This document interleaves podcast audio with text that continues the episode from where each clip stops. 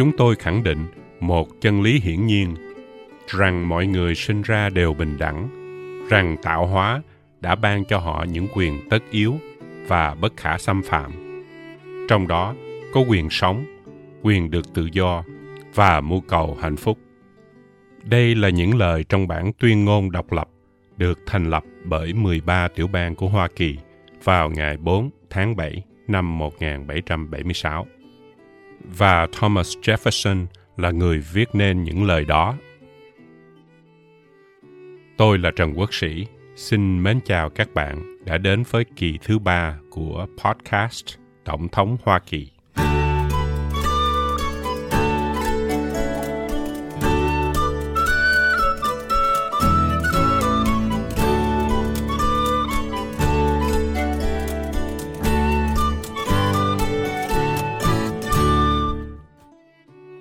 Năm 1962, Tổng thống John F. Kennedy có tổ chức một buổi tiệc tại Tòa Bạch Ốc để khoản đãi những nhân vật vừa đoạt giải Nobel.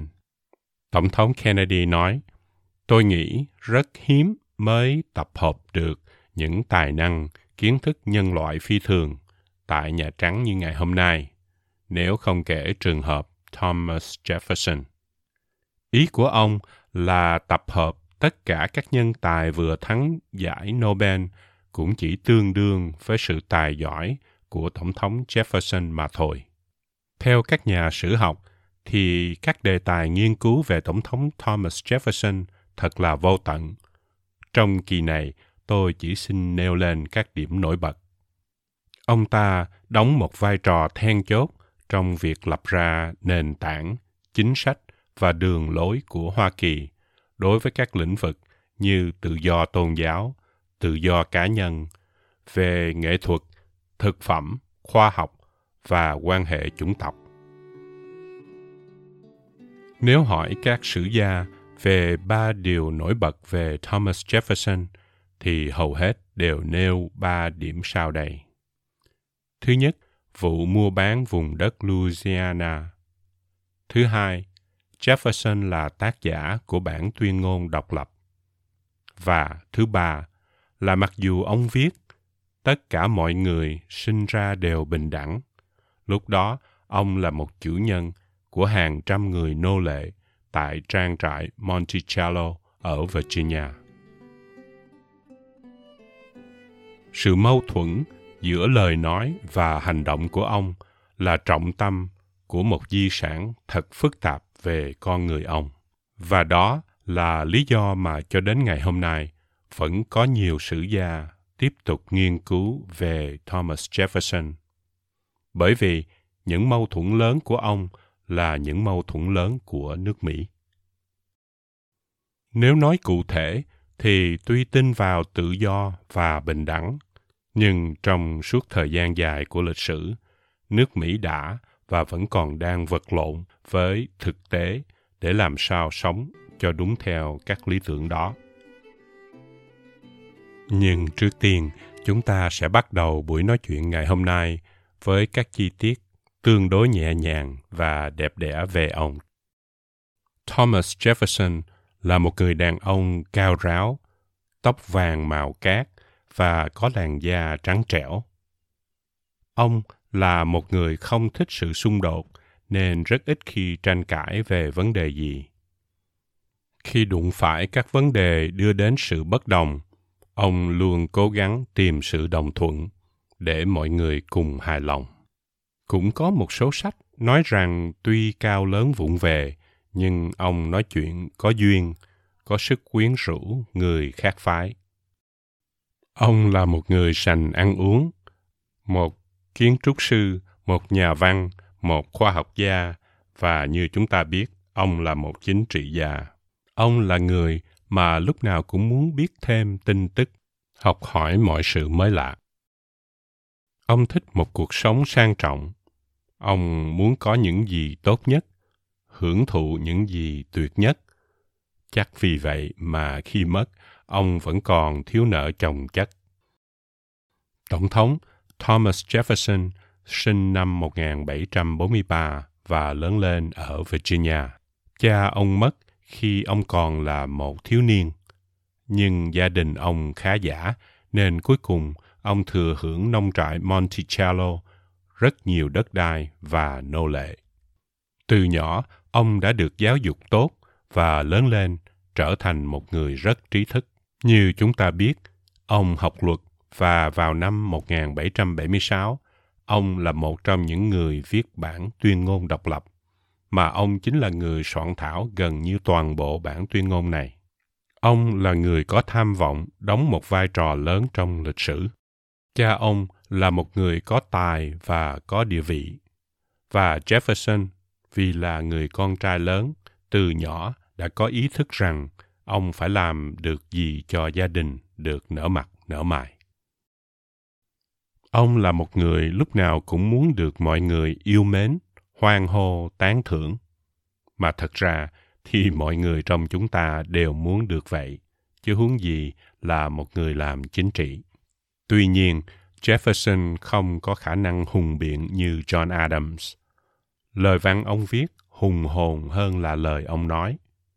Ông thích làm việc lặng lẽ sao hậu trường hơn.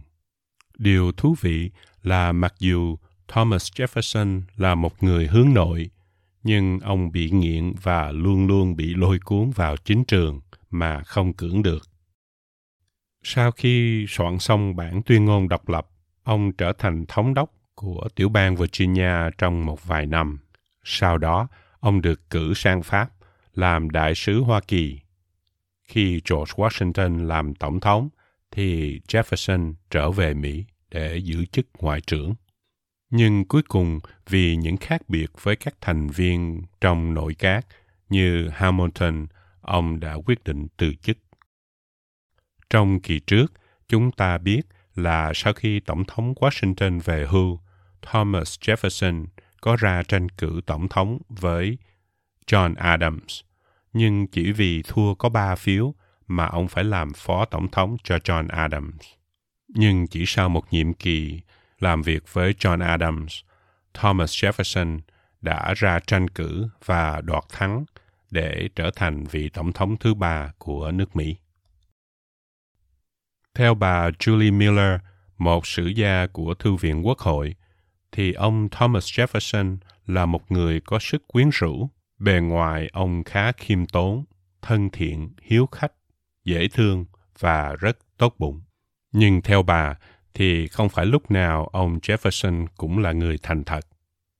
Có những lúc ông hay nói xấu sau lưng của người ta và ông khá khôn lành. Khác với George Washington, một người thực sự thành công trên nhiều mặt, Jefferson là một chính trị gia. Washington cũng là một chính trị gia, nhưng Washington lãnh đạo dựa trên phẩm chất thật của con người mình. Trong khi Jefferson vì là một tổng thống vào thời điểm mà nước Mỹ bắt đầu có các đảng phái tranh chấp nhau để phát triển, nên Thomas Jefferson là người của đảng phái, lúc nào cũng muốn đạt mục tiêu đánh phá những người trong đảng đối lập. Vì vậy, mặc dù trong bài phát biểu nhậm chức, ông nói tất cả chúng ta đều là người của đảng Cộng Hòa và tất cả chúng ta cũng đều là người của đảng liên bang. Nhưng thật sự, thì lúc nào ông cũng muốn tìm cách dìm đối thủ của mình. Lúc làm ngoại trưởng, ông đã có xung đột với Alexander Hamilton, Bộ trưởng Bộ Tài chánh của Washington. Jefferson đụng độ với Hamilton về các chính sách tài chánh. Hamilton thì muốn lập ngân khố quốc gia để gánh vác các khoản nợ nhà nước, bao gồm cả các tiểu bang. Jefferson thì chống chính sách đó. Hamilton nghĩ rằng tổng thống và các thượng nghị sĩ nên có quyền giữ chức suốt đời nếu họ làm việc tốt. Jefferson thì cho rằng chính sách đó quá giống như một chế độ quân chủ. Ông muốn nước Mỹ nên có các cuộc bầu cử thường xuyên. Hamilton thì muốn có một thể chế gần giống như là Vương quốc Anh, trong lúc Jefferson thì nghĩ rằng đây là một cơ hội để nước Mỹ thành lập một nền chính phủ hoàn toàn mới. Hai người không hòa giải được và Jefferson thấy mình chắc sẽ thua cuộc, nên vào năm 1793, ông quyết định từ chức và quay về nông trại Monticello. Khi đi, ông tuyên bố rằng ông sẽ không dính dáng vào chính trị nữa. Nhưng bây giờ nhìn lại, ai cũng nghĩ rằng lúc ấy ông chỉ rút lui ẩn dật để chờ thời làm tổng thống. Thật tình thì Jefferson lúc đó rất lo lắng. Ông sợ rằng toàn bộ hệ thống chính phủ mới thành lập sẽ bị đổ vỡ. Ông sợ nước Mỹ sẽ theo con đường cũ và trở thành một quốc gia theo chế độ quân chủ. Có thể vì vậy mà ông đã viết cuộc bầu cử tổng thống của mình là một cuộc cách mạng năm 1800.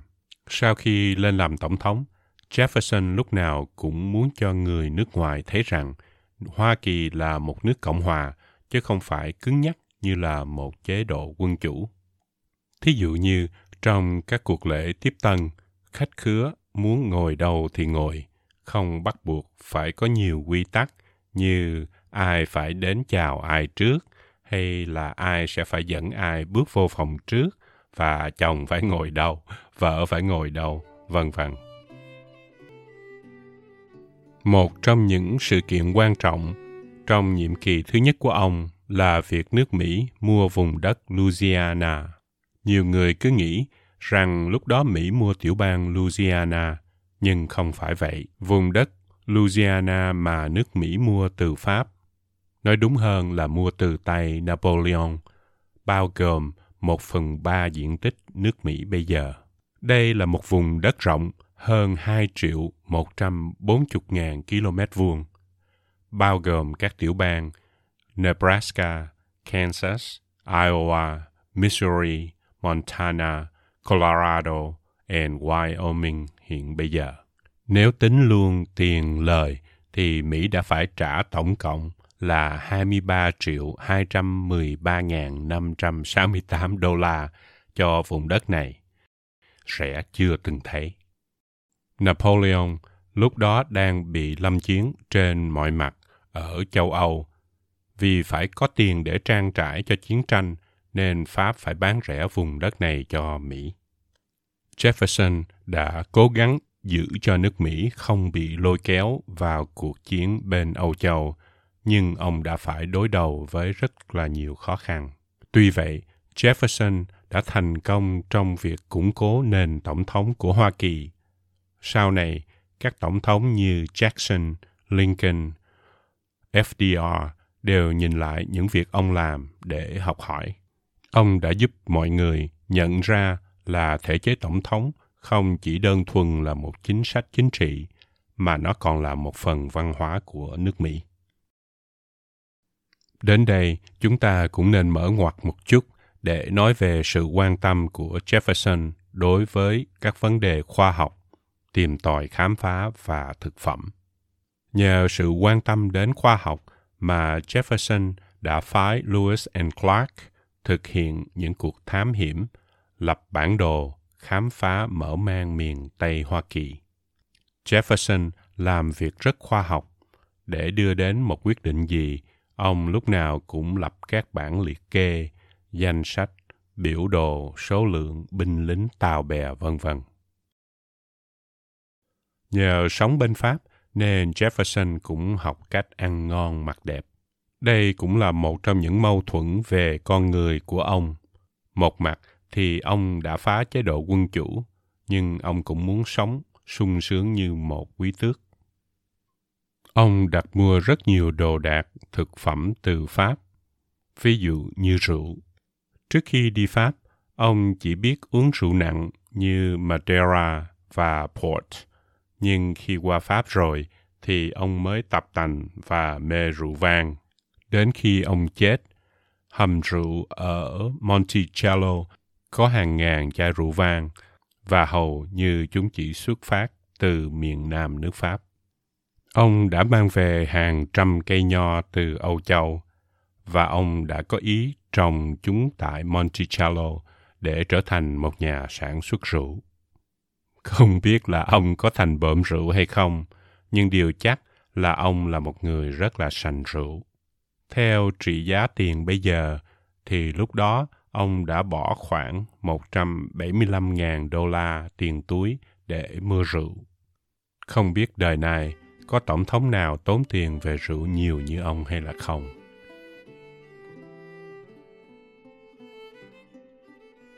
Mọi cuộc bàn luận về di sản của Tổng thống Jefferson cuối cùng rồi cũng phải quay trở về vấn đề liên quan đến chế độ nô lệ và quyền sống, quyền được tự do và mưu cầu hạnh phúc. Jefferson đã đặt mua nhiều thứ như thảm rất đắt tiền, nhiều sách vở và rượu vang từ Pháp và ông đã dùng tiền mua bán nô lệ để trang trải cho những đam mê đó. Có thể nói rằng Thomas Jefferson là biểu tượng cho sự mâu thuẫn của nền văn hóa và xã hội Mỹ. Vì một mặt thì đất nước này tin vào quyền tự do và bình đẳng, nhưng một mặt thì nước Mỹ luôn gặp khó khăn trong việc thực hành những lý tưởng đó. Theo ông Paul Finkelman, tác giả cuốn sách Chế độ nô lệ và những người sáng lập đất nước Mỹ, thì Jefferson đã mua bán nô lệ trong suốt cuộc đời của mình. Ông trừng phạt những người nô lệ không tuân lời bằng cách tách rời và bán các thành viên trong gia đình đi nhiều chỗ. Trong cuốn sách duy nhất mà Jefferson viết dưới tựa đề Ghi chú về Virginia, ông đã dùng khoa học để bào chữa, bảo vệ chủ nghĩa phân biệt chủng tộc và chế độ nô lệ.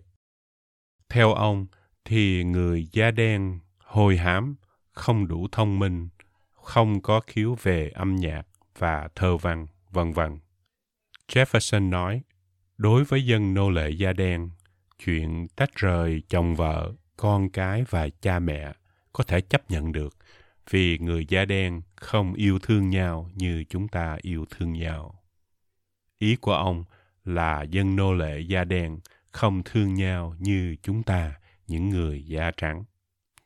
Chúng ta thấy có một sự mâu thuẫn to lớn giữa một triết lý về tự do cao cả và một con người Jefferson khá ác độc và tàn nhẫn.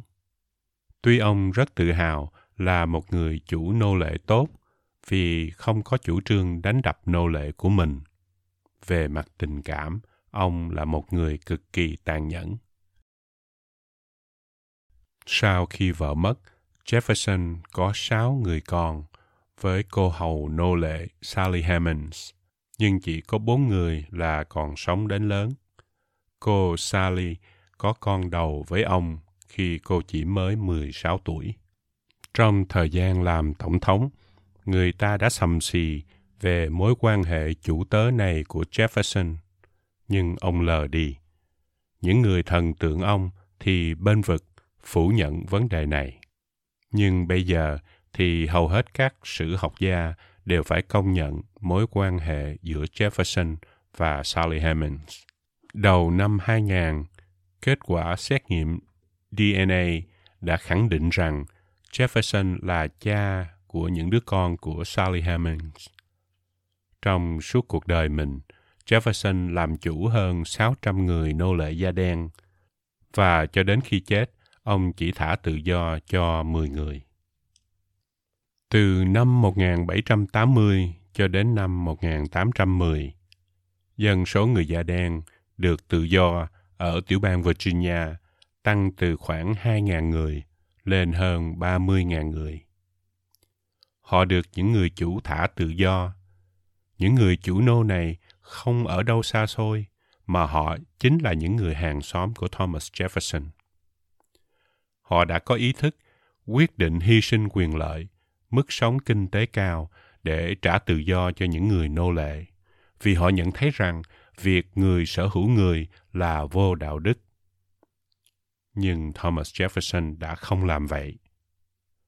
Tổng thống thứ nhất của nước Mỹ, George Washington, cũng giữ nô lệ của mình cho đến hết cuộc đời, nhưng ông đã cho họ đất để làm việc. Washington sớm ngừng kiểm soát, theo dõi sự đi lại của những người nô lệ và chuẩn bị thả cho họ. Sau khi George Washington chết, ông đã thả hết nô lệ và đồng thời cho họ đất đai để sinh sống. Nhưng Thomas Jefferson đã không làm vậy. Tôi nghĩ chúng ta có thể mến mộ, kính phục Jefferson vì nhiều lý do. Vì ông là tác giả của bản tuyên ngôn độc lập vì ông là một khoa học gia đã thúc đẩy nền khoa học được tiến triển thêm. Vì ông là người đưa ra khái niệm tách rời tôn giáo và chính phủ. Chúng ta có thể tôn vinh ông vì những điều đó. Nhưng đồng thời, chúng ta phải nhìn nhận rằng ông là một người kiên quyết ủng hộ và bảo vệ cho chế độ nô lệ, không phải chỉ trên phương diện cá nhân mà còn trước công chúng. Điều đáng tiếc là ở địa vị của ông, một người quan trọng như ông, một tổng thống, ông đã có thể làm gương tốt, làm thay đổi xã hội cho tốt đẹp hơn. Là một người lãnh đạo, tổng thống jefferson đã có thể tuyên bố, thí dụ như, người dân virginia chúng tôi phải bắt đầu chấm dứt chế độ nô lệ chẳng hạn. Nếu đọc các bài viết của Jefferson, chúng ta thấy ông có nhiều đoạn công nhận rằng chế độ nô lệ là sai. Để rồi ta tự hỏi, tại sao Jefferson là một người sẵn sàng mạo hiểm, đánh đổi mạng sống khi kháng chiến chống Anh, một nước có quân đội hùng mạnh nhất thế giới thời bây giờ. Tại sao ông đã từng tuyên bố rằng ông đã cống hiến cuộc sống tài sản và danh dự thiêng liêng của mình cho quyền tự do của người Mỹ để chống lại Anh. Nhưng ông ta đã không nhắc một ngón tay để chấm dứt chế độ nô lệ. Tại sao một người tuyên bố mọi người sinh ra đều bình đẳng lại là một người chủ nô lệ? Có nhiều người cho rằng rõ ràng ông là một người đạo đức giả. Nhưng cũng có nhiều người cho rằng chúng ta phải xét con người Jefferson trong hoàn cảnh thời đại lúc đó. Ông sinh ra, được dạy dỗ và lớn lên trong một hệ thống như vậy. Dù sao, thì lúc cuối đời, ông cũng lên tiếng chống lại chế độ nô lệ. Và có thể ông tin rằng cuối cùng thì chế độ đó cũng sẽ bị quỷ diệt. Người ta có thể gọi ông là đạo đức giả vì ông nói một đàn mà làm một nẻo. Miệng thì đề cao tự do, nhưng bóc lột sức nô lệ của người khác. Có người cho rằng danh từ đạo đức giả chưa xứng để miêu tả ông. Vì đây, nó không chỉ là đạo đức giả, vì sự mù quáng và giả dối của niềm tin đó đã giúp phát triển và đào tạo một nền văn hóa nô lệ và phân biệt chủng tộc mà đến ngày nay nước Mỹ vẫn còn đang cố gắng hủy bỏ. Nhưng cũng có người nghĩ rằng khi chúng ta gọi ông là đạo đức giả, thì chúng ta phải biết về người thật của Jefferson và chúng ta cần xét con người của ông trong thời đại đó. Thomas Jefferson có đạo đức giả hơn những vị tổng thống đầu tiên của nước Mỹ hay không? Tổng thống Washington cũng làm chủ nô lệ còn có cả tất cả 12 vị tổng thống nước Mỹ đã làm chủ của dân nô lệ. Đối với họ thì sao? Cũng nên nhắc lại là vào năm 1776, khi Jefferson viết bản tuyên ngôn độc lập, thì nước Mỹ có 539.000 người dân nô lệ. Tính ra là một phần năm dân số nước Mỹ là người nô lệ vào thời bây giờ. Vì vậy, nếu phải dùng chữ cho đúng thì phải nói rằng đó là một cái thời đại đạo đức giả chứ không phải chỉ mình Thomas Jefferson. Nếu thành thật thì đa số chúng ta chắc chắn có những lúc chúng ta biết phải sống như thế nào cho đúng theo lý trí, nhưng vì tình cảm mà chúng ta không sống được như vậy. Ở thành phố Falls Church thuộc tiểu bang Virginia, cách nơi tôi sống không xa à, có hai trường trung học. Một trường được đặt tên là Thomas Jefferson, một trường được đặt tên là George Mason. Cách đây hơn 10 tháng, ban giám hiệu của hai trường đã có cuộc trưng cầu dân ý và tuần rồi họ đưa ra quyết định đổi tên cả hai trường vì quá khứ làm chủ nô lệ của hai tổng thống này. Theo bạn, thì quyết định đó có quá đáng hay không? Câu trả lời chắc sẽ tùy thuộc vào mỗi người trong chúng ta.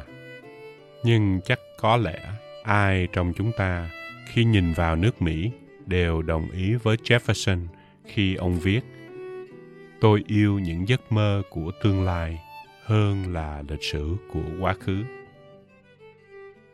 Như đã nói trong phần đầu các đề tài nghiên cứu về tổng thống thomas jefferson thật là vô tận.